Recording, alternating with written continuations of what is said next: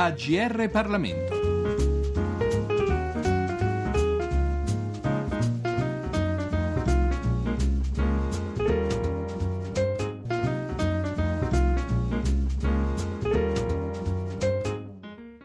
Da Giorgio Cirillo al microfono per questa puntata della nostra rubrica Libri, un saluto, un cordiale saluto a tutti coloro che sono sintonizzati sulle frequenze del GR Parlamento. Il saggio di cui ci occupiamo oggi è Il potere, la libertà e l'eguaglianza Pubblicato da Rubettino, il libro è stato scritto da Luciano Pellicani, già direttore di Mondo Operaio e uno dei sociologi italiani più noti al di là delle Alpi e non solo, dato che molti dei suoi saggi sono stati tradotti nelle principali lingue europee.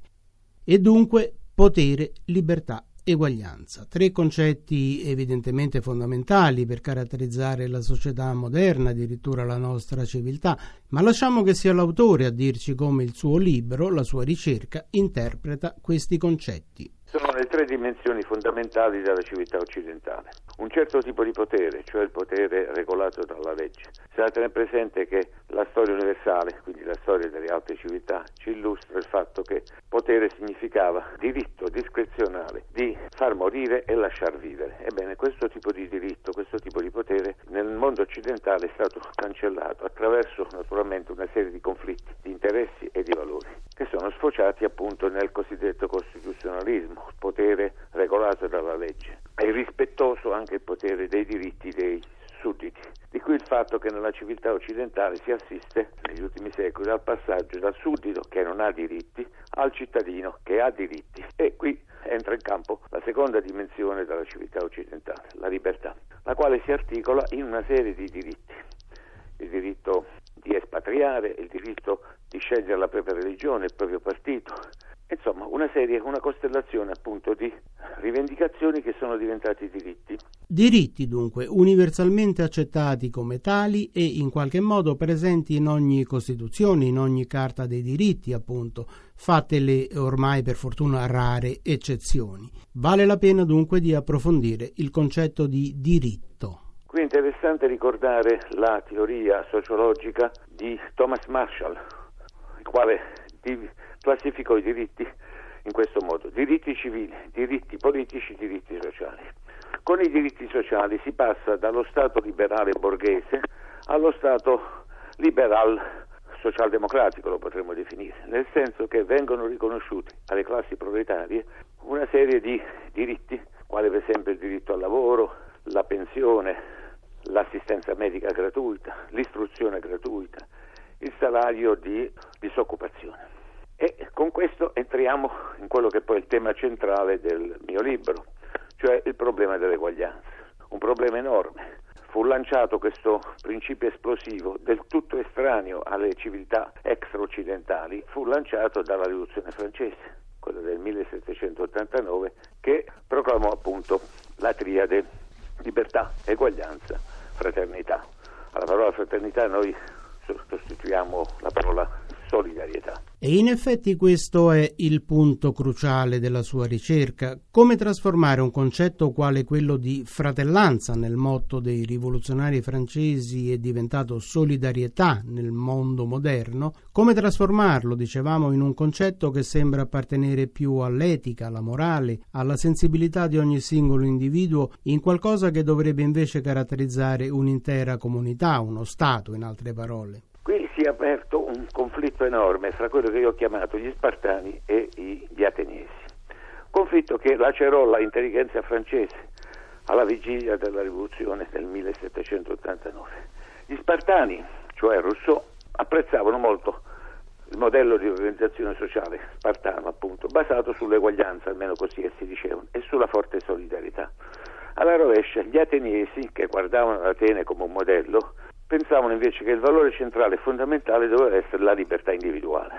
Di qui lo scontro che si verificò all'interno stesso della rivoluzione francese fra ateniesi e spartani, uno scontro che ha lacerato anche, potremmo dire, tutta la storia della sinistra europea. Di qui il fatto che mentre Kautsky diceva che i valori fondamentali per il socialismo erano eguaglianza e solidarietà, Bernstein che fu influenzato appunto dagli ateniesi, diciamo, inglesi, dai socialisti fabiani, Benesta invece rivendicava il valore della libertà coniugato con quello dell'eguaglianza. Come, quando e in che modo si è risolta questa diatriba, seppure si è del tutto risolta? Alla fine del secolo scorso si è arrivato a quello che si può chiamare il compromesso storico fra lo Stato e il mercato. Perché questo compromesso? Perché il mercato è risultato essere il modo di produzione che garantisce la crescita della ricchezza.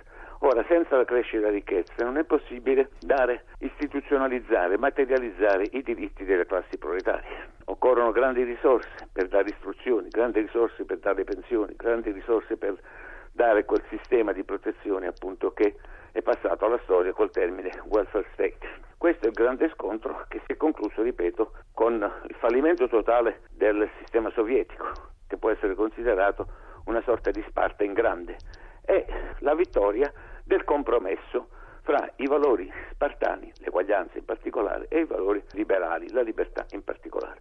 Un compromesso ovviamente non sufficiente a garantire pienamente la giustizia sociale. Abbiamo ancora un problema davanti come civiltà occidentale, come massimizzare la giustizia sociale. E con questo penso che si può dire che si chiude il mio discorso, cioè con un punto interrogativo, con una promessa e con un auspicio anche.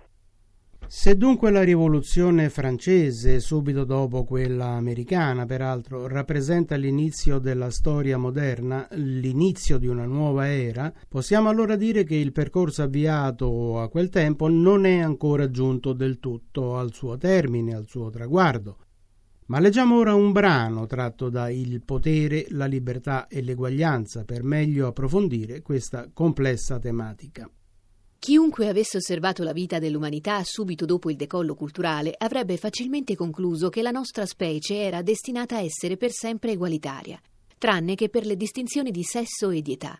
E avrebbe anche aggiunto che la tribù, oltre a essere la forma naturale di organizzazione sociale, era una realtà statica che riproduceva se stessa senza modificazioni sostanziali, sicché sarebbe stato indotto a pensare le forme di vita della nostra specie in termini eleatici, non già eraclitei. Se poi avesse approfondito l'analisi, avrebbe scoperto che la staticità delle società tribali era il risultato di una precisa strategia volta a bloccare sul nascere ogni innovazione.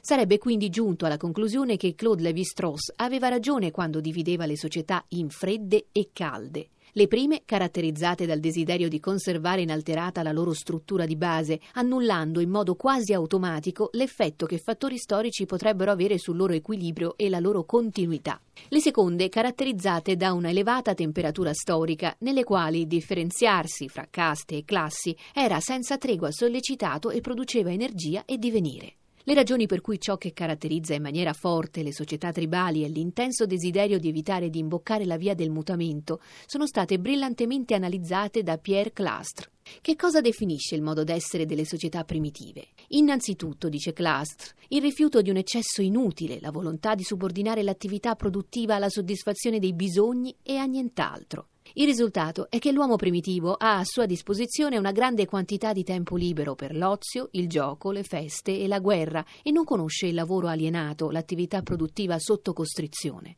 E non conoscendo la costrizione, non conosce neanche il potere politico propriamente detto, cioè a dire il dominio esercitato da alcuni sugli altri. L'assenza del lavoro alienato e del potere coercitivo fanno della società primitiva una società fredda, astorica. Ed essa è tale perché, non essendo differenziata, non conosce la distinzione fra coloro, il piccolo numero, che comandano e coloro, il grande numero, che obbediscono. Ciò significa che quella primitiva è una società nella quale non solo manca il dominio dell'uomo sull'uomo, ma anche lo sfruttamento della forza lavoro. D'altra parte le due cose sono così strettamente legate fra loro che venendo meno la prima non vi può essere la seconda. Ma c'è di più, incalza Calastre. C'è il fatto che la società primitiva, oltre a essere statica, vuole essere statica. Essa si rifiuta di imboccare la via dello sviluppo culturale per preservare il suo bene supremo, l'eguaglianza. È una società senza economia per rifiuto dell'economia e parimenti è una società senza Stato per rifiuto dello Stato. I due rifiuti, il rifiuto dell'economia centrata sulla produzione di eccedenze per mezzo dell'istituzionalizzazione del lavoro alienato e il rifiuto dello Stato, cioè a dire del dominio del piccolo numero numero sul grande numero, centrato sul monopolio della violenza, sono così strettamente correlati fra loro che non si dà il primo senza il secondo. Non il mutamento economico, scrive Clastre, ma l'organizzazione politica è il fattore decisivo. La vera rivoluzione nella protostoria dell'umanità non è quella del neolitico, poiché questa può benissimo lasciare intatta l'antica organizzazione sociale, bensì la rivoluzione politica, quell'apparizione misteriosa, irreversibile, mortale per le società primitive, a cui diamo il nome di Stato. Che cosa infatti poté indurre i membri di una società primitiva ad abbandonare il tradizionale regime di sussistenza e ad adottarne un altro dal quale non si potevano ricavare che un surplus di lavoro, se non la coercizione esercitata da una forza esterna? Detto con le parole di Voltaire, in che modo un uomo poté diventare il padrone di un altro uomo? E per quale sorta di magia incomprensibile poté diventare il padrone di vari altri uomini, bisogna ammettere che, nascendo gli uomini tutti uguali, sono state la violenza e la destrezza a creare i primi padroni, le leggi hanno poi creato gli ultimi. Fra le tante teorie elaborate per dare ragione di quello che è stato l'evento più gravido di conseguenze dell'intera storia dell'umanità, la più convincente è quella proposta da Robert Carneiro. Carneiro parte dalla constatazione che il materiale probatorio fornito dagli archeologi e dagli storici indica chiaramente che nel processo genetico delle prime grandi civiltà il ruolo della guerra è stato così decisivo da costringere a giungere alla conclusione che Franz Oppenheimer e Ludwig Gumplowicz avevano solide ragioni nel collegare strettamente la nascita dello Stato alla conquista militare. Ma, osserva Carneiro, sebbene la guerra sia stata sicuramente il push factor del processo storico che è sfociato nella nascita dello Stato, essa non ha potuto costituirne l'unico. Lo suggerisce il fatto che la guerra tribale, pur essendo una pratica endemica e permanente, in tante parti del mondo non ha generato forme di organizzazione sociale basate sul dominio del piccolo numero sul grande numero. Ora, una volta esaminate con attenzione le aree nelle quali è emerso per cause endogene lo Stato, le valli del Tigri e dell'Eufrate, del Nilo, dell'Indo, eccetera, risulta chiaramente che esse sono tutte aree di terra coltivabile circoscritta. Infatti ognuna di queste è circondata da montagne, mari o deserti e non esiste alcuna possibilità di fuga. Il logico risultato di una siffatta situazione fu che la guerra offrì ai vincitori non solo l'opportunità di impossessarsi della terra coltivabile, ma anche di assoggettare i vinti. Quando questi ultimi non venivano sterminati, diventavano servi dei vincitori. Ed è appunto questo lo Stato, il dominio basato sulla coercizione fisica del piccolo numero, il quale, come recita l'efficace formula di Voltaire, governa il grande numero, lo fa lavorare e ne è nutrito. Come dire, la civiltà si basa sul lavoro servile e questo è nato a partire dal momento in cui una tribù vittoriosa ha trasformato i vinti in strumenti di produzione. Abbiamo dunque parlato de Il potere, la libertà e l'eguaglianza, scritto dal sociologo Luciano Pellicani. L'editore è Rubettino. E per questa puntata della nostra rubrica Libri è dunque tutto. Da Giorgio Cirillo, grazie per l'ascolto e a risentirci al nostro prossimo appuntamento. I libri AGR Parlamento. Per segnalare saggi di storia, politica, sociologia e diritto, scrivere a grplibri@rai.it.